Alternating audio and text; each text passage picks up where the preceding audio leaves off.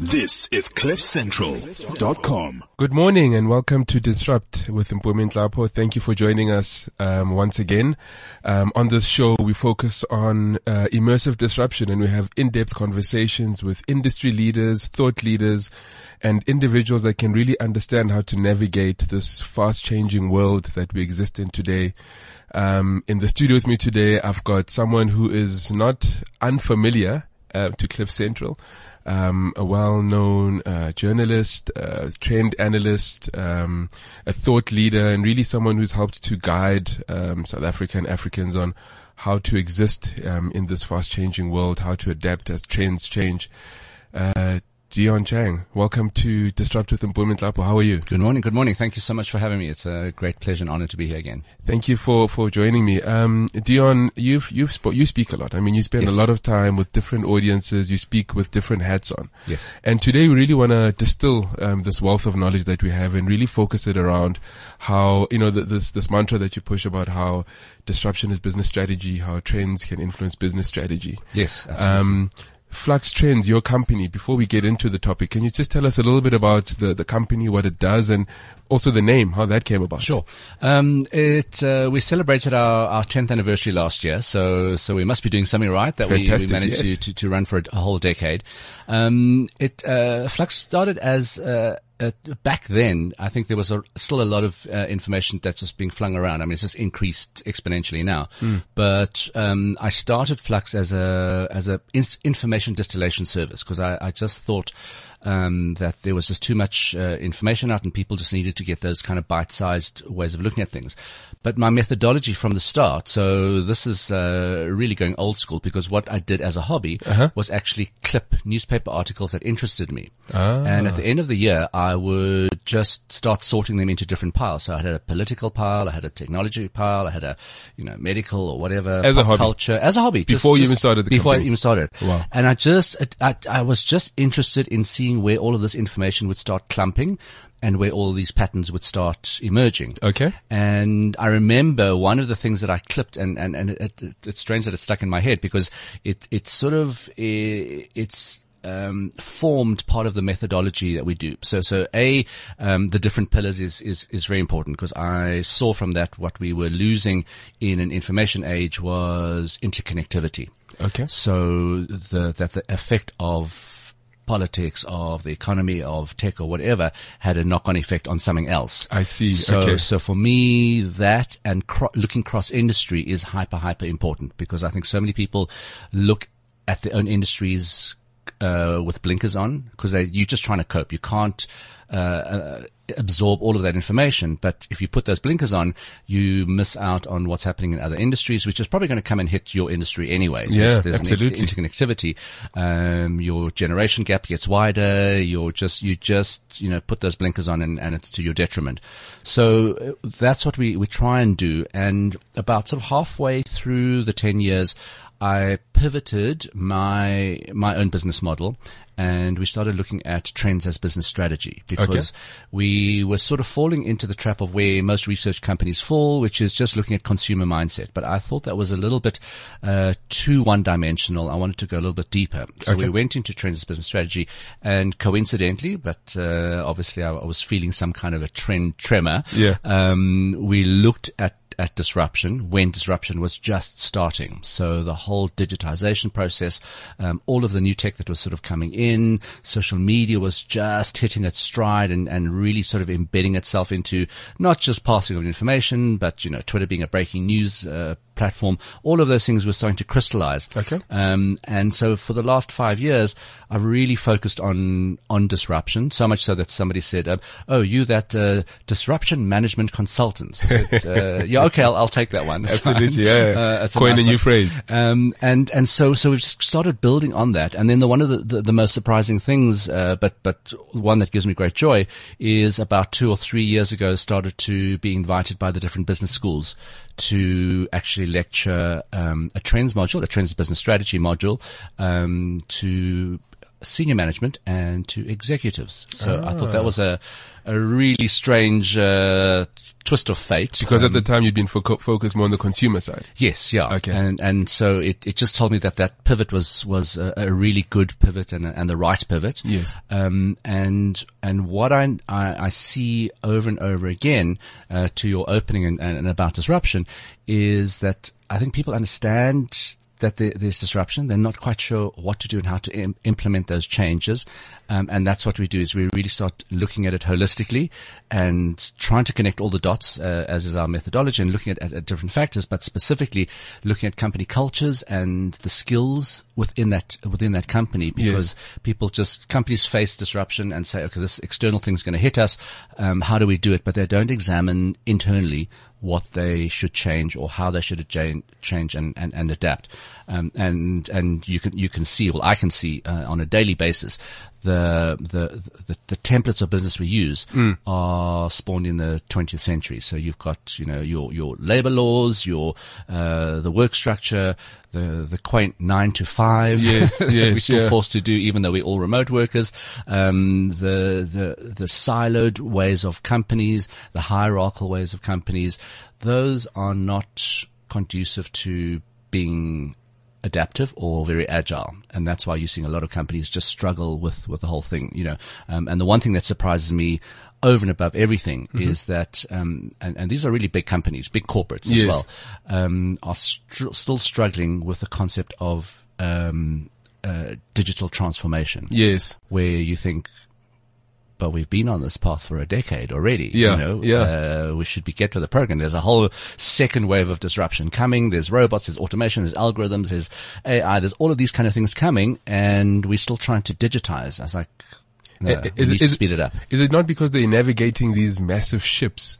You know, I yes. mean, and, and that, and that you know when you're on this ship it's almost like you're existing in your own in your own universe in effect sure and so the things that happen around you it's difficult to grasp how quickly they're coming at you and how quickly they can have an impact. and I think that's the problem. We there's a there's almost like a perfect storm that's that that's brewing. So you've got uh, a, a, really sluggish economy, and in South Africa we, we're in a recession. We've got, yeah. we've got high rates of unemployment. You've got all of these external factors. So just keeping your head above water and keeping your your doors open yeah. is like a badge of honor nowadays. It's like you've done well. You've you've you've survived. You've you've survived. Yes. You, you are not Stuttafords. You didn't like just close the doors and, you know, after 159 years. Mm. Um, so, so, so while that is a badge of honor, what a lot of companies don't do because they see it as a nice to have is look into the future bucket and look at future strategies yeah. and, and what's changing there. So we, we're in survival mode. So we look at that and, but, but I think that's a little bit too short sighted, uh, because in this day and age, it, it happens so quickly that, that we really need to, to, to look into that other bucket and, and invest a lot more time and energy um, into it and understanding it. Yeah. So I know you went on a on a tour in the uh, in the United States. Yes. And you studied uh, about fifty different companies. Yes, it was an uh, innovation tour. An innovation tour. Yeah. Um, can you take us through that a little bit in terms of you know kind of what what the key objectives were? Because I know what you had anticipated going on the tour and what it actually ended up um, was enlightening. It was very different. Yeah. Can you talk through that? Um, look, it was it was a fun tour because it was in New York. it was an exhausting tour because, like you said, uh, in one week we did uh, visited 50, 50 Oh, was that one week? I didn't realize week, it was one in week. one wow. week. Okay. Um, so some of them were just, you know, popping into retail concepts. The reason what, what attracted me to that, to, to that tour was the fact that they looked cross industry. So we visited everything from 3D printing factories, some amazing, amazing like product design companies, architectural firms, uh, advertising agencies. Fantastic. Uh, it was just all over the place. Um, so I was going there to see what that holy grail was of, of innovation because I think uh, every single company, that word innovation, you've got, you know, the, your, your CEO or the, or the, the executives, uh, the exco saying, we want innovation. Yeah. so well, how are you going to do that? You know, it's like this entity. It's like we want innovation. Yeah. You must you must go and, and, and find innovation and do innovation. Bring someone who can make yeah, us innovative. It's, uh, and like it's a bit of an intangible. So so when I came back from that that trip, uh, what dawned on me um, was that all of those companies had a uniquely different operating system. They did not operate anything like the corporate structures in business that we see today. Okay. And it makes a lot of sense because, uh, you know, you, you there's this thing going around saying, um, you know, your, your traditional legacy companies are 80 years old, yeah. almost 100 years old. Yes. Um, and your new agile companies have a lifespan of about 15 years. Um, it's not to say that they just die and disappear, but they reinvent themselves and they and they keep pivoting. Um, after those after those 15 years, they they completely reinvent themselves there. Oh, and so so when when people say to me, you know, we're a proud uh, legacy company, we you know we've we've been around for, for those 80 years. We've weathered say, the storm for I many say, years. I wouldn't shout that out too loud in this day and age because it actually means that you are siloed you're very hierarchical hmm. and you are that big ship that you mentioned that you can't turn around uh, very, very quickly. And we're in this era where you need to make those quick decisions um, and, and, and be able to move and be able to turn that, that, that, that ship around much, much faster. Yeah. I know it's a really difficult uh, thing, especially for the bigger the corporate is. Yes. Um, and, and I'm privy to, to those kind of things because I, uh, like you said, I, you know, speak a lot.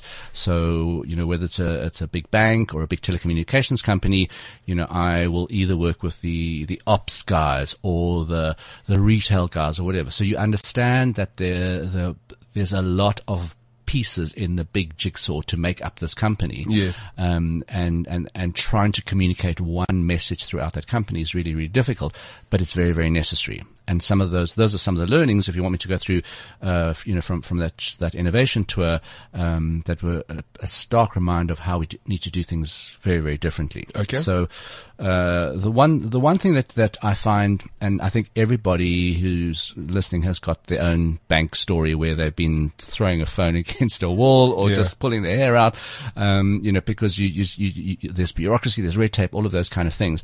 Um, a lot of the, the, the companies that I saw um, ensured that there was everybody's on the same page. So, so In, internally, internally, okay, the communication sounds simple enough because big companies got intranet, you got you know yeah. all of those kind of things, yeah. but it's it's amazing when you start digging into it and you and and you know we we we've got stats that we we we provide in in the masterclass because you, you're talking to the executives uh, mainly of, of, these companies that um, the vision that they have um, does not necessarily translate all the way down. Absolutely. So if people don't understand what the strategy or the purpose is, I'm, I'm very big on purpose. Yeah. Okay. So so it's not it's not a vision statement and it's not a strategy. It is what is your purpose. So um, everybody's purpose would have pivoted in the last three to five years. You cannot tell me that your purpose has not changed in the in in the in the um, uh, recent recent time. Um, and I'll give give you an example. So there are a lot of furniture companies. Um, a company like IKEA, that, yes. that, flat pack. Yes. Their purpose is to furnish your home as quickly as possible and as afford and as affordably as you can. Okay. Uh, Domino's Pizza. A lot of people say, well, they're doing a lot of marketing gimmicks. They, they delivering a pizza by drone, by a little terrestrial robot. You know, it cooks as it's coming towards your front door yeah. and then you open the door. I say, but that's a, a different purpose. It's a pizza company, but their purpose is to serve you a piping hot pizza at your front door. Yes. Once you establish that purpose, it puts your company on a very, very different trajectory you start looking at different skills that need to be put into the, those logistics or what you mm. want to achieve. Mm. Your, the ecosystem of the company needs to change, all of those kind of things. So, so getting people all on the same platform is is really really important, and it's it's it's it's surprising, uh, or maybe unsurprising, you know, that the, the, the larger the corporation, that people just don't know. So we stepped into a a massive um, multinational uh, ad agency okay. uh, called R/GA in New York. In New York, R/GA. So they just moved into uh, two floors of spanking new offices, amazing real estate overlooking the Hudson River. Um, they literally just moved in. They said, "Oh, please don't take pictures of the of the you know the furniture that's being unpacked because we want to make sure that everything looks nice." Yeah. Um, what is interesting with that? So, so these are just ways and means of how companies do things very subtly, and you don't think of this as innovation, but it is. So on the two floors, you could only enter the advertising agency on one floor. And the reason they did that, we said, so how come you block the, foot you know, the one floor? Can't you just get people there? Yes. They said, we've got 900 people in this office. Okay. Um, some of the time, nobody knows that you actually work for the same company. So just by funneling people through one entrance, you actually just forcing people to bump into each other every day and understand who they are. Then if you went into their, their, their very large kind of uh, reception area, there's a big pause area where people can just sit and have coffee and stuff like that. They had screens, um, all, huge screens uh, surrounding, wrapping around this this whole area, um, and they kept playing the ads that they had they had produced. So we said, you know, is that just a showcase? They said, look, it's sort of a showcase for the clients that come in, but he said they said it's more important because with 900 people in one agency, people would say people would say, oh, did we do that Nike ad? Did we do that ad? Yeah. Going, yeah, we did. You know, so it's like you can't work for that company and not understand that you did. You know, that was part of what that company did. So yes. it's like simple things like that. So you go down to a smaller company, um, like we popped into Warby Parker. So Warby Parker is a, an eye, eyewear company. Yes. They started online. Yes. Then they went offline. So they did an Amazon and they started uh, d- doing this sort of tango between online and offline. Um, but they have a, uh, an, a specific department called a culture team. Okay. And they have what they call weekly or monthly uh, lunch roulettes. And they randomly pick people from the company and they say, here's some nice budget, go have a nice lunch uh, together and get to know each other. Wow. What that does is not only get to know each other, but get to know each other's divisions and problems within that division. So Yes. you, you understand that silo has its problems and maybe you can help and everything. And that's why I say, you know, siloed companies and hierarchical companies are very counterproductive to, to innovation and to, to, to disruption because you, you, you can't think like that anymore. You need to have a much flatter structure. So, uh, what we always advocate is your, the old thing is I wanted to w- work up the corporate ladder. I'm going to be the CEO and I'm going to have a nice corner office with Yes. a, with a view and I want to be the king of the castle. You now no longer should be wanting to be the king of the castle. You want to be the center of the circle. So you want to have like a, a planetary thing with all of your teams orbiting around you I see. so that you can make those quick decisions and that so that everybody's kind of on that same level so that you can operate things uh, a lot quicker. So, you know, even some of the, the, the things I did, uh, uh, the talks I do, the, the confirmation process, because it's got to go up the hierarchical ladder. This one's got to sign it off. Then that, that one's going to sign it off. Yeah. Then it's got to sign it off. You know, that's, it's like, guys, that takes too long. You need to think smarter. You need to work much quicker and faster because that's the, the nature of where we, uh, the, where, where we are in, Yeah. in the world. So, So, so yeah. just quickly, I mean, I'm imagining uh, a senior executive of a, of a large organization at this point, Hmm. folding their arms and sitting back and saying, you know, um, it's all good and well to talk about these things and probably make reference to your New York tour and Yeah. say um, those things work well because those companies kind of lend themselves to being innovative or to adapting very quickly. yeah. How, how do we adapt that to your more traditional players? You know, I mean, if, if we look at a large government parastatal, for example, a large financial services organizations that by nature of the work they do, you know, they're tied by legislation, they're Yes. tied by regulations. So how do they translate that and make that more practical for themselves? So, I mean, the, the, the first thing and fundamental, and, and it doesn't matter if you're parastatal or a state-owned enterprise or anything like that, is just the, the, the, the chain of command. I think that, that for me is, is a really outdated way of, of, of, of doing business. So, Okay. so, so in the masterclass that we do, there's, there's a whole lot of checkpoints. And one of the checkpoints is allowing people to question the status quo. And I think we don't, the, those structures don't do that. So if you are that CEO that's listening is, you know, do you have mechanisms where those innovation ideas can come from every sector of, of the company? Yes. is there a way of having some kind of autonomy within different departments so they can make decisions uh, a lot quicker? Um, and and you know, do do you allow those those ideas to bubble up instead of trickle down? Um, and and I think the, the, the that question about can people question the status quo is not conducive to the business structures that we see at the moment. It Yes. because we have a chain of command. Absolutely. I am your senior. This is this manager. This is whatever, whatever, whatever. Um, and, and what you're finding. So, so the one company that I found most interesting, uh, cause it was a trend company and I wanted to see what, uh, what their methodology was. And I was pleased uh, to find out that we have very, very similar methodologies. But the one thing that they do, um, is every single day they, and it's compulsory for the whole staff to attend a sharing briefing at lunchtime. So everybody has to go there, but everybody can invite other people. So the cleaning lady sits there, the coffee person sits there, everybody from the senior executives to whatever all sit in on this thing and everybody shares because it's an information and a trend company. Yes. What they found. I see. And as things pop up, you just saw the whole sharing thing happen there because one said, said, Oh, we've seen this thing happening here. There's a trend there. Maybe it's not a trend. Maybe it's a fad, whatever. But then somebody said, Oh, but we are working with this client with that. That should actually fit into this. We can use it as a case study there. And suddenly you just saw this cross pollination of stuff that's going around. And that I think is, is lacking from, from that kind of corporate structure. So yes, I get it that especially say if we're talking about, um, uh, financial services, you know, there's a lot of regulations and you can't kind of move out. Mm. Um, I beg to differ because there are a lot of players coming in to, to nibble away at the foundations of financial services who Absolutely. are not financial services providers. They are, uh, take for example, uh, WeChat in China. Yes. Uh, WeChat, uh, that's, uh, you know, uh, our version of, of WhatsApp, but it's, it's huge, um, in the East.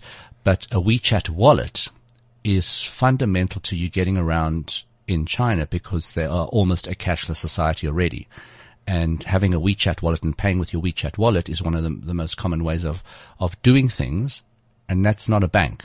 Okay you yeah. know? Yes. So you're going, okay, there's a lot of things that are, you know, that are happening. So, so when people say, oh no, we can't do this, then it means that you are blinkered by your own, your own perceptions of, of, of where the borders are and where the, the limitations are. Yeah. And, and these, the, the, the younger startup companies, all of those things don't see those limitations. Mm. But, but, but I guess then the question would be, because I know you say, you know, innovation should, should by and large come from within. Mm. Um, but, in, in most cases, we see disruption coming from an external force, an yes. external factor. Yeah.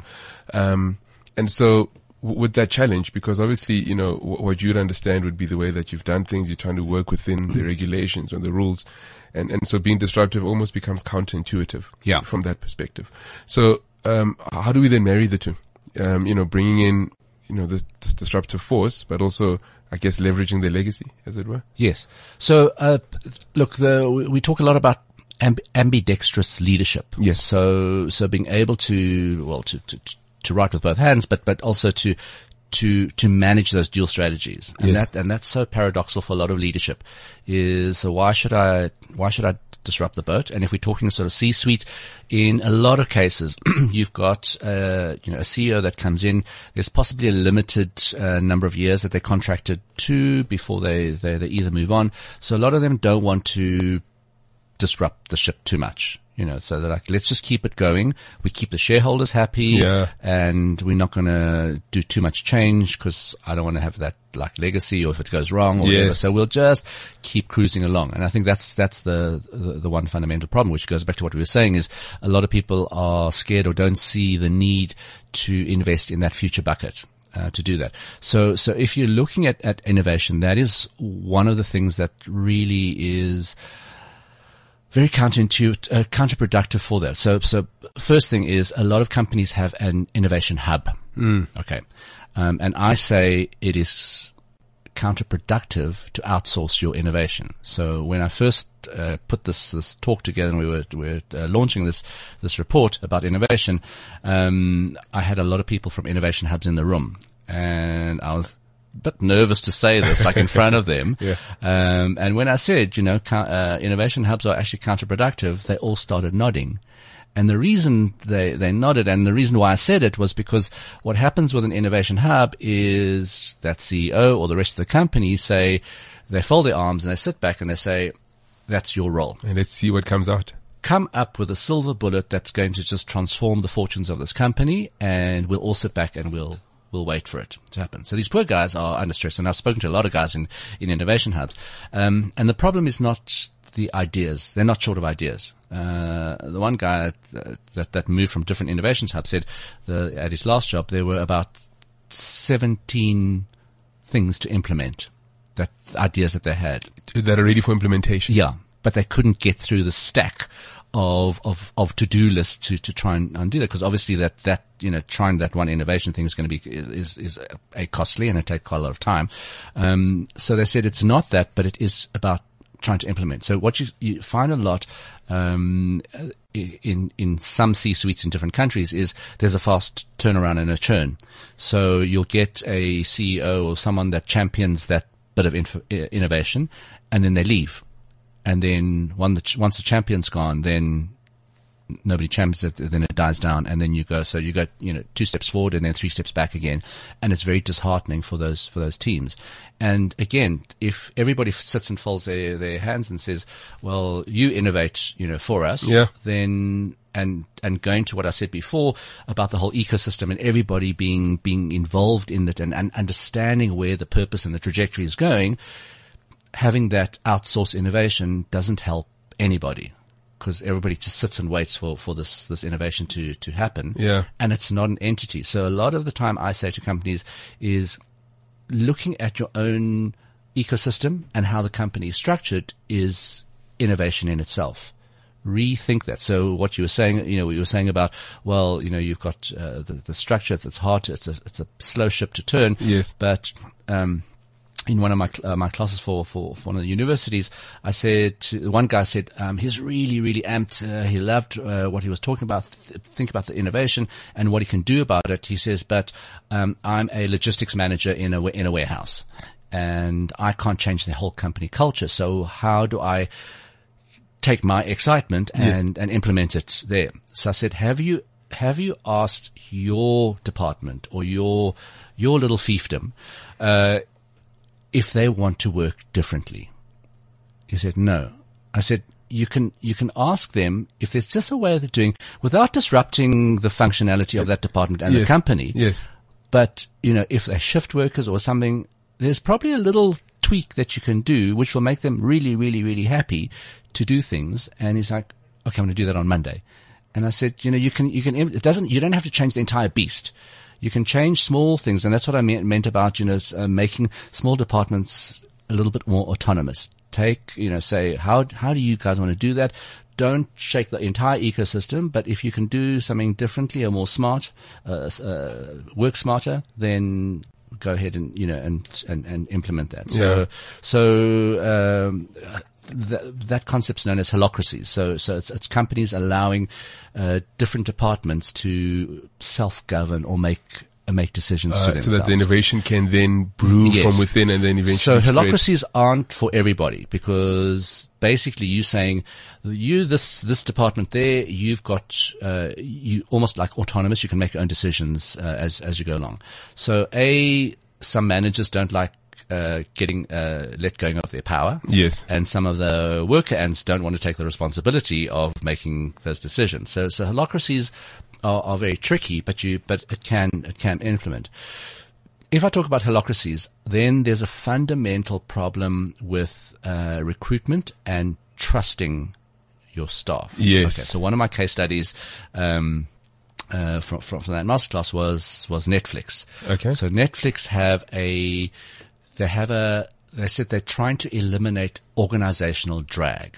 Okay. So they don't ask you. So if you, you're doing stuff for the company, um, you don't have to, put in your slips and like pay uh, the expense claims and all of that. Expense claims and all of that kind of stuff. Because I said, we're assuming that we are hiring you and you are working in the best interests of your of your company. Yes. I think fundamentally, a lot of companies don't trust the employers, yeah. employees. It's guilty until proven innocent. Which means you've hired the wrong people. you can't trust them to just do what's best for the company. Then, then you hire, you know, the wrong people. Then we, then we can have a whole different conversation. Um, I had it this morning with somebody, uh, that, that, you know, talking about new ways of recruitment. So if we talk, talking about skills, mm. then you hire for attitude, you retrain for skills. So, you know, so like a, a whole bank of, uh, you know, your academic learning sometimes not going to fit into a company culture. That's why you you retrain for skills and you and you hire for that for that attitude.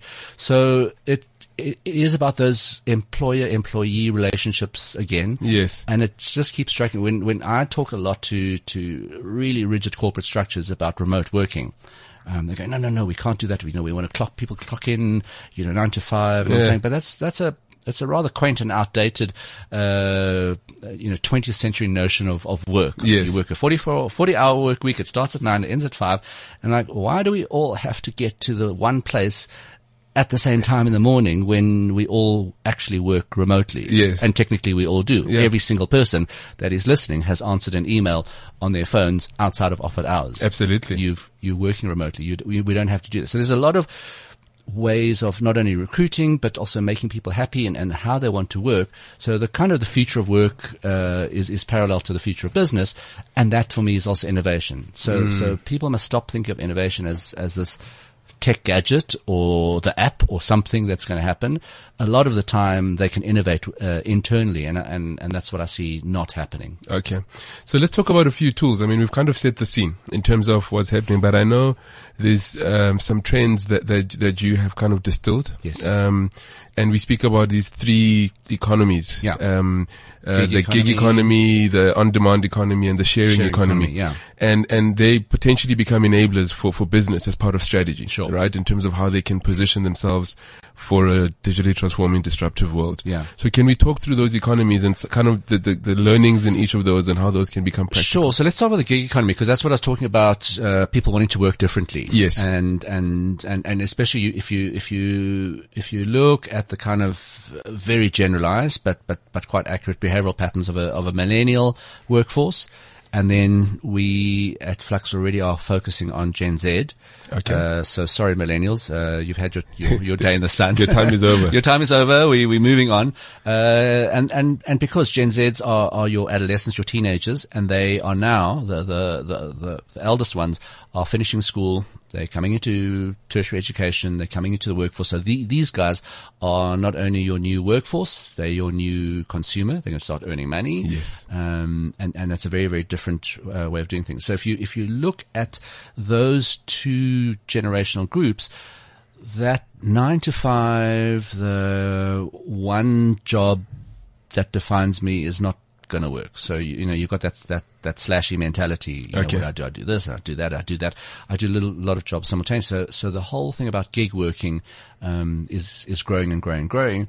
Uh, in tandem with remote working. Okay. So, so that's going to change everything. And if you th- go back again to what I'm saying is, you know, all of these things, the, our labor laws, the, the factories and how we constructed, uh, corporations, business templates are all spawned in what mid 20th century, uh, kind of thing. Everything's changed now. Yes. So we haven't changed with that. So, so we still apply those 20th century work, uh, labor laws, all of those kind of things. And you're seeing the disruption in, say, like a ride sharing, whether it's Uber, Spotify, Deliveroo, you know, all of these guys, they, there's a, they're not classified as employees. You know, Uber says they're partner drivers. Yeah. You know, there's like, where do we go there? We haven't got new boxes to put these, these things in. Yes. So gig work is, is, is going to just increase. Um, and you're starting to see very big companies latch onto that. So one example is, um, Amazon. So uh, unfortunately, and I say unfortunately because uh, they do amazing things. Amazon is not really uh, prevalent in South Africa, but Amazon, where they are, have a program called Amazon Flex. Okay. So that's exactly, they've taken a leaf out of Uber and it's a gig working uh, scenario. So they want to become the fastest online retailer globally. So Amazon um, uh, Prime Now means that you are able to order something. So this is in, in the cities where they, they really dominate. Um, and within an hour of you pressing buy on your tablet, your phone, whatever, you will have that delivery within the hour or two hours at most. Okay. And- so effectively from the time I press the button To say yes, hours to say yes, I want to purchase it'll arrive this. at your front door. I had a researcher that was stationed in Seattle and she, she did a test for me Okay. and she said it arrived within an hour. The way they do that, so so this is that's what that's what's interesting. That's what I find business so, so fascinating. So Amazon Flex program says we need delivery people. We need a di- di- distribution network. Okay. So maybe unemployed, maybe you're a stay-at-home mom.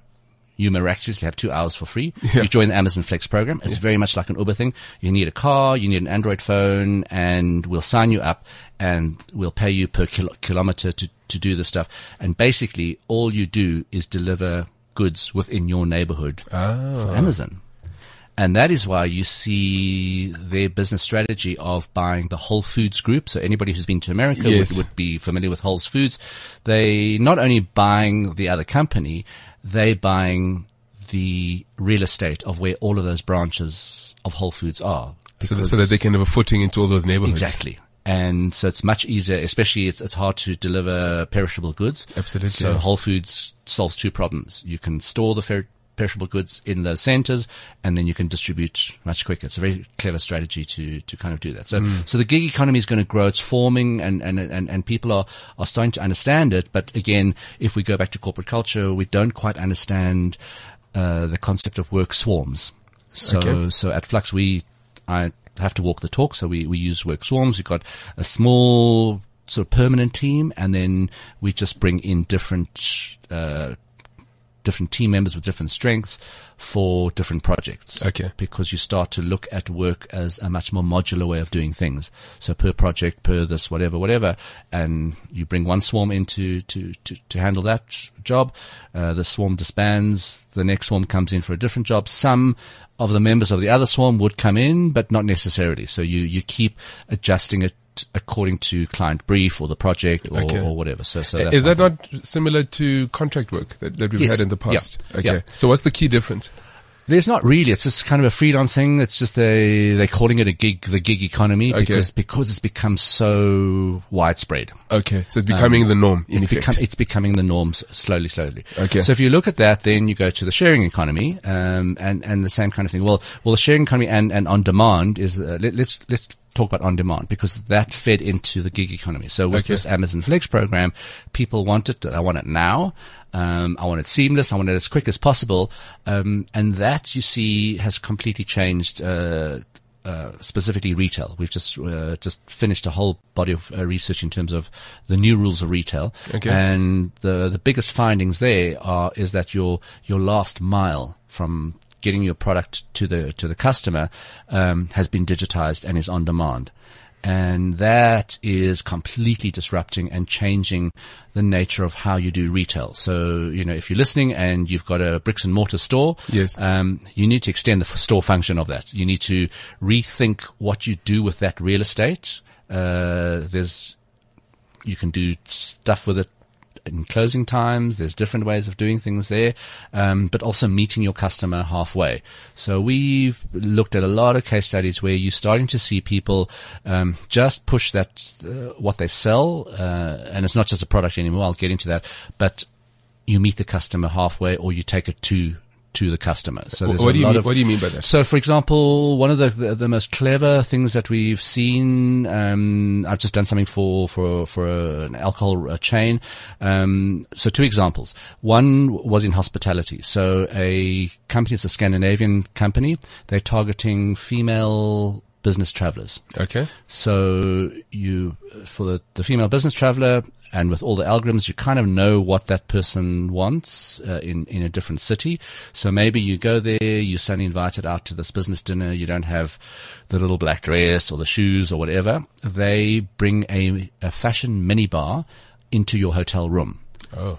So wow. very much like little bottles of, of beverage. Yes. You open your closet and there's some clothes hanging there. Uh, and they're all designed for like emergencies or I want to go to gym. I don't have Before you shoes. even get there. Before you even You didn't even there. request it.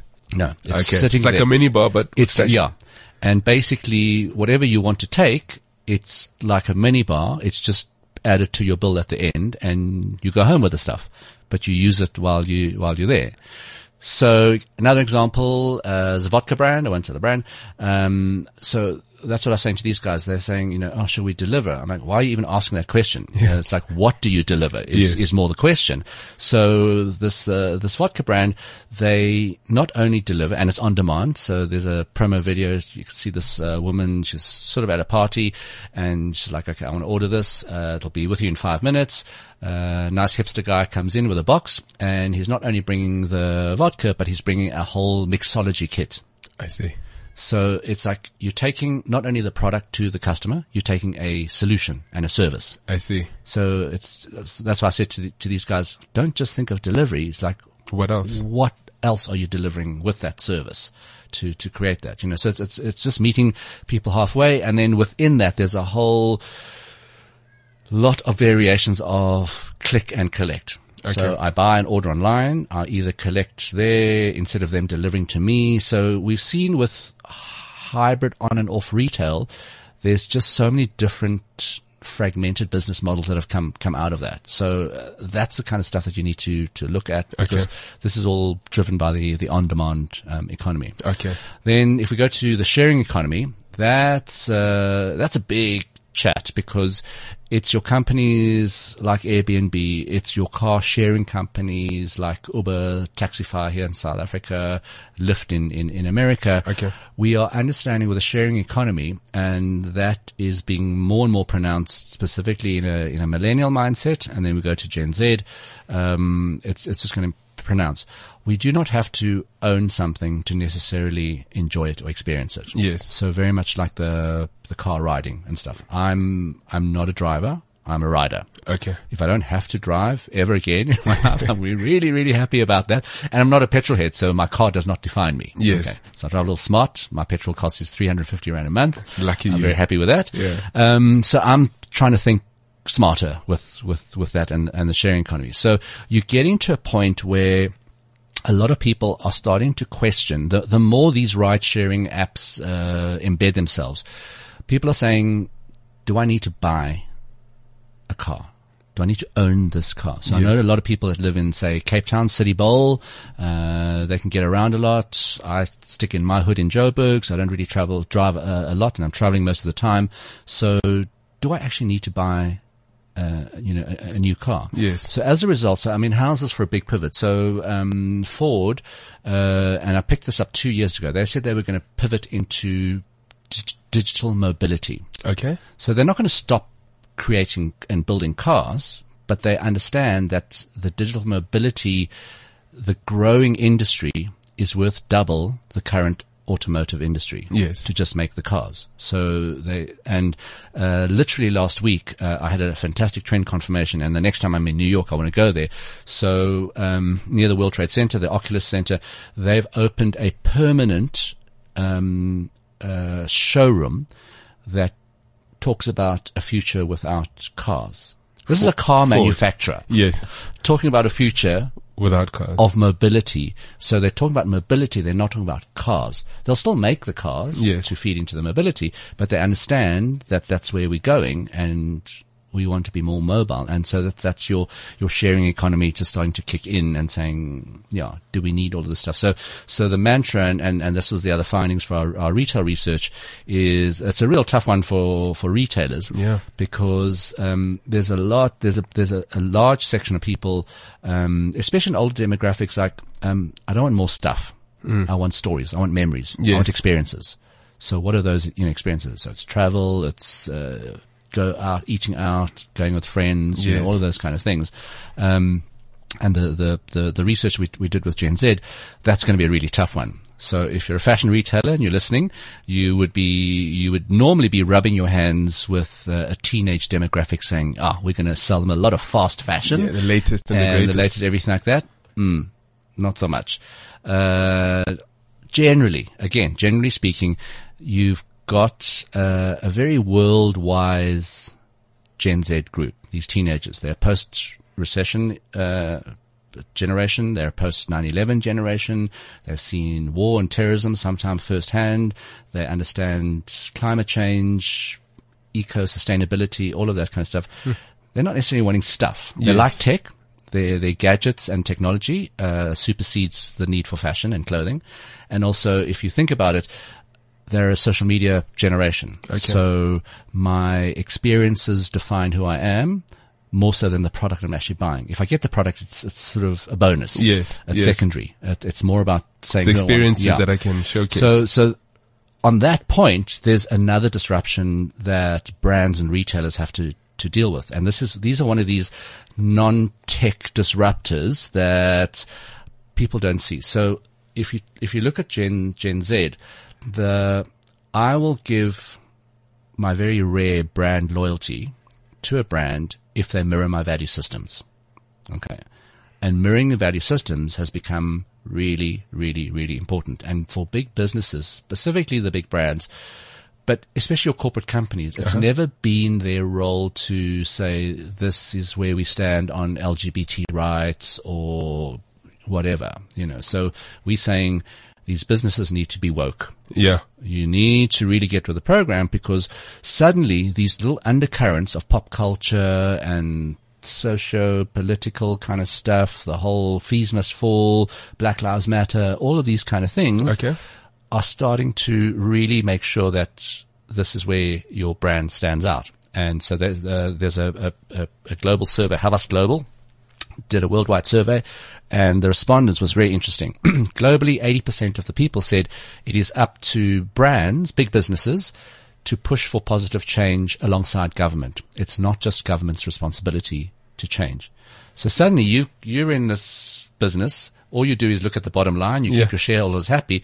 Now suddenly you've actually got to go out, stick your neck out and say, these are our value systems and this is where we stand on stuff. And and so, what and uh, what have you seen? I mean, how, what companies have you seen case studies of, of companies kind of starting to play in the space? So so the, the closest one to home, well, we've actually seen uh, examples of that. So it was last year, Pastor Anderson, uh, the guy that was going to come here, and people just they said this guy's a bigot, a homophobe, whatever. We don't want him. Okay. And Malusi Gigaba was the Home Affairs Minister at that stage, and he was just bombed on Twitter to say like, "Do not let this guy in." Okay. Eventually, they didn't uh, let him, but uh, I remember it was like Wimpy or Spur because he this pastor said, "Oh, he's going to visit these places," and they actually came out and they said, um, "Please don't come to any of our stores. We do not want ah. this happening." And we're seeing it with these kind of racist in- incidences, you know, happening. Yes. Uh, with that, the the really fun ones. Well, Nando's uh, Washington because of Trump, the gift that keeps giving, uh, in this regard. Yes. Uh, when he announced like the Muslim ban and all of those kind of things,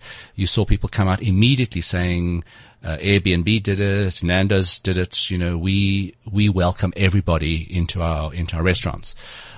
My favorite ones uh, were focused, and they're very recent. Uh, was two examples. One was during International Pride Month, which was June. Okay. Um, Skittles. We don't have Skittles in South Africa, but it's like a little kind of M and M's uh, type sweet. Um, it's normally rainbow colors. Okay. Yes. And they said in Pride Month, there's only one rainbow that actually matters, uh, which was for Pride. And they changed all of their packaging and all of their sweets to pure white.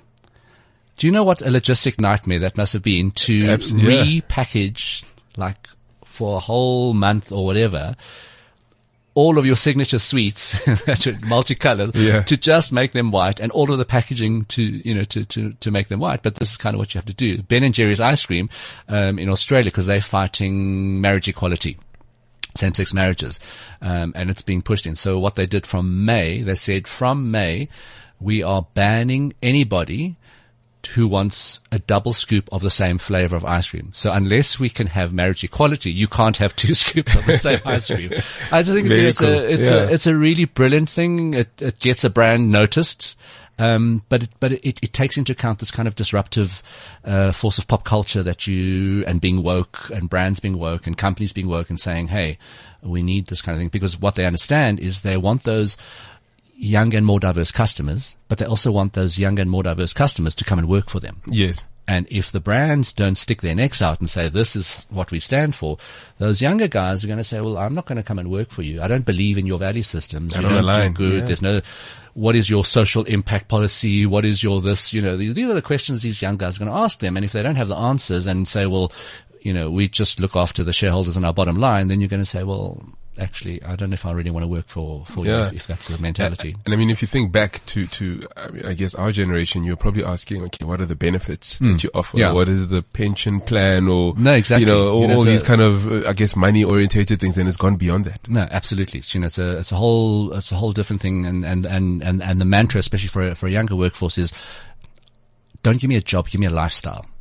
And it makes a lot of sense. And if you, if you know, if you layer onto what I said earlier about remote working and, you know, the, the kind of the blurred lines of, of, of we don't work nine to five. You know, yes. you, you, you, just you, you you carry on. You're doing doing stuff. So so that lifestyle is really important. And and working for that company that resonates with my value systems is part of that lifestyle. I'm not coming to you for a job. I want, I want that lifestyle. It's I want to life. feel, I want to feel connected to this. I want to feel that I'm doing good through what I do there. Yes, I want to earn a salary and yes, I do want those, those, those things, but there's, there's, there's, there's a higher purpose to, to it, which is, I go all the way back to what we were talking about earlier and what I hammer home over and over and over and over to, to, to, to our clients is what is your purpose? Hmm. Because your purpose defines that or, or eases the disruptive process. Because once you've very clearly defined your, your purpose and you've communicated it to, to the rest of the, you know, the, the, company, then everybody gets it and says, okay, this is what we're working for. We are trying to, to do this. And it can't be a, a nice mission statement. You know, it can't be something that's a little bit odd. It's got to m- resonate with everybody. And it's like, okay, this is, this is the purpose of what we, what we're doing. So it's like, you know, if you're a pizza company, we are delivering you a piping hot pizza at your front door. I mean, that, it can't get clearer than that. yeah, you know, so, so yeah, it mustn't be a mission saying like, uh, we use fresh produce or whatever. Like no, we're delivering that pizza there, you know, that's, it's a, yeah. that's a very specific thing. And so Dion, I want to bring it closer to home, mm. um, specifically in South Africa. I mean, you, you operate from here as much as you've yes. got a very global perspective. Yes what do you see emerging as a trend in for business, specifically in South Africa, and and and how do you see that playing out over the next while? Well, look, I, I see. Okay, so on on the downside, we uh, unfortunately there's, there's, quite a lot of downsides. Uh, you know, uh, there is, is that we we're still dealing the, the, the the level of the companies that I deal with, still dealing with digital transformation is is a bit concerning for me. Yes, because like we should we should be much further along um, the, the, the the path with that, and then you know the, the whole talk of the fourth industrial revolution comes in, and how to to to to manage that. That said, if I look at the those small players that are nibbling away at the um, at the, the, foundations of say the, the, financial services industry, that gives me a lot of hope because you've got these young entrepreneurs that are trying to do do things with, uh, with South African. With, South African, yeah. Okay. Case in point, somebody actually used to write write for me um, has started a kind of a um, a an uber disruptive app for for landlords and people who want to rent. Okay. So they he puts them together, things called House Me, and in six months of launching, they have signed up the same number of landlords wanting to rent out their places as estate agents who've been running for 10 years or, or longer. Wow. So you see, and, and the reason why I'm mentioning him specifically is because he went, he did his homework. Okay. He was also a, had a very promising career as an investment banker. Okay. And after being put in hospital, after being staring at a screen for uh, how many hours, he just said, and again, that goes to that whole mantra of, I don't want a job, I want a lifestyle. He's mm. like, sod this. This is not what I want to spend my days with. So he decided to be this entrepreneur. He went to Silicon Valley. He went to India to app develop. So he did it really properly. I mean, a okay. lot of research went into this, this thing. Um, and, and what that company is doing is also is offering, you know, uh, a little bit of uh, financial services, everything. So he's going to nibble there. But the one thing he said to me was when he went to Silicon Valley, the one thing was very clear. He said, in South Africa, we, we don't have a shortage of ideas. We have a shortage of big companies who want to support. He says, if you're in Silicon Valley and you kind of get onto the radar and say, I've got something new, you, he says, you just get all of these companies sniffing around saying, what have you got? What are you working on? There's, there's an interest there. Okay. In South Africa, we sit back and we wait and say, oh, that's proven itself then we'll come and knock on your door and, and we invest. We don't help the guys. We don't enable them from the ground, the ground up. Yeah. And I think that's, that's, that's a, yeah, that's a, it's a, it's a big stumbling uh, block of, of what we need to do. Okay. So we do see then, um, these smaller companies, I guess, starting to emerge in our economy. Yeah. Starting to, I guess, also make their presence known in terms of, you know, disrupting some of the larger established industries. And for me, what we, what we've got in our, uh, you know, uh, in, uh, um, as a positive for, for us is, especially on the whole continent, I'm t- not talking just South Africa, yes. but, but, but in Africa is for me solution-based innovation.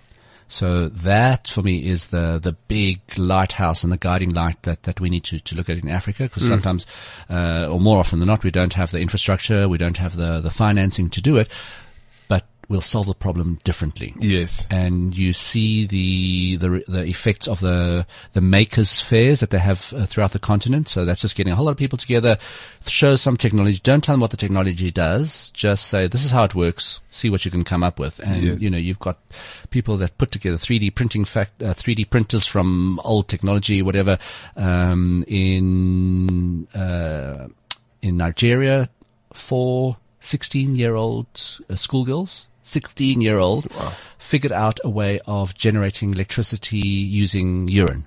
Sure. And you're going, how the hell did that happen? You yeah. know? So it, it's that, and that's why I say, so for me, innovation is what everybody's searching for. Solution based innovation is one notch up from that because it has purpose. Yeah. It solves problems. It solves problems that are, that are very specific to Africa about, um, communication, about potable water, about uh, sustainable energy, about all of those kind of things.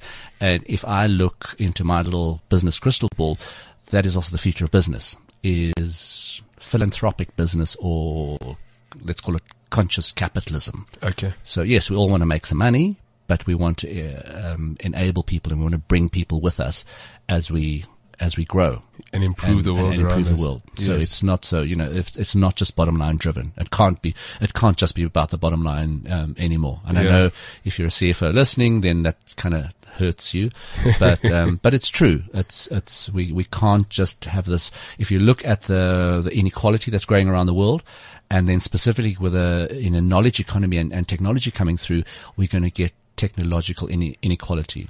And okay. any kind of inequality is not is not good for, for the whole society. So businesses have got to rethink, disrupt themselves in that way, and think how can they contribute to to not just looking at the bottom line, but looking for for the greater good of, of, of everybody. And okay. it's a very new role of, of business. In fact, that, that's a wonderful place for us to lead into the wrap for, for the show for today because there's two questions I ask, ask all the guests and, and they're very simple really. The first one being your vision for South Africa and Africa mm. uh, as a continent. Um, what, what would that look like?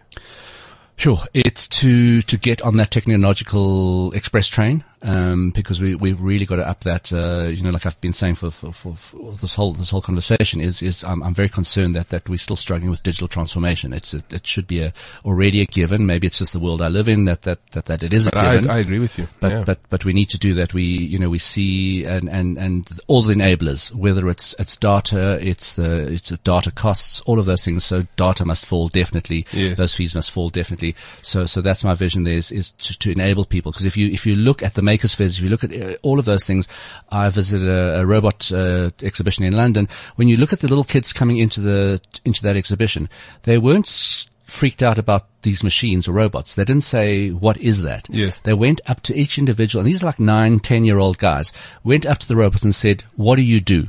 They spoke directly to the robot, you know, so it's like, uh, you've got an understanding this. We've got to enable that. So, so that, yeah, that's for me is, is, is, get everybody on, on the tech, tech express train. Okay. And then my final question is, um, how do you define disruption? I mean, it's an, you live in that world, but if you were to distill it for me very quickly, how would you define disruption? For me, it's, it's about changing business templates. Um, and, and I think a lot of people see disruption as an external force and I see disruption as a positive thing if you look internally into, into a company. And, and that's about those ecosystems, your people, uh, and, and, and what to do with those people and how you, how you change the structure of, the, of that company internally. And for me, that's a, that's a good disruption and an industry one. Fantastic. Dion, thank you so much. Thank we, you so could, much. We could have spoken for another hour. yes.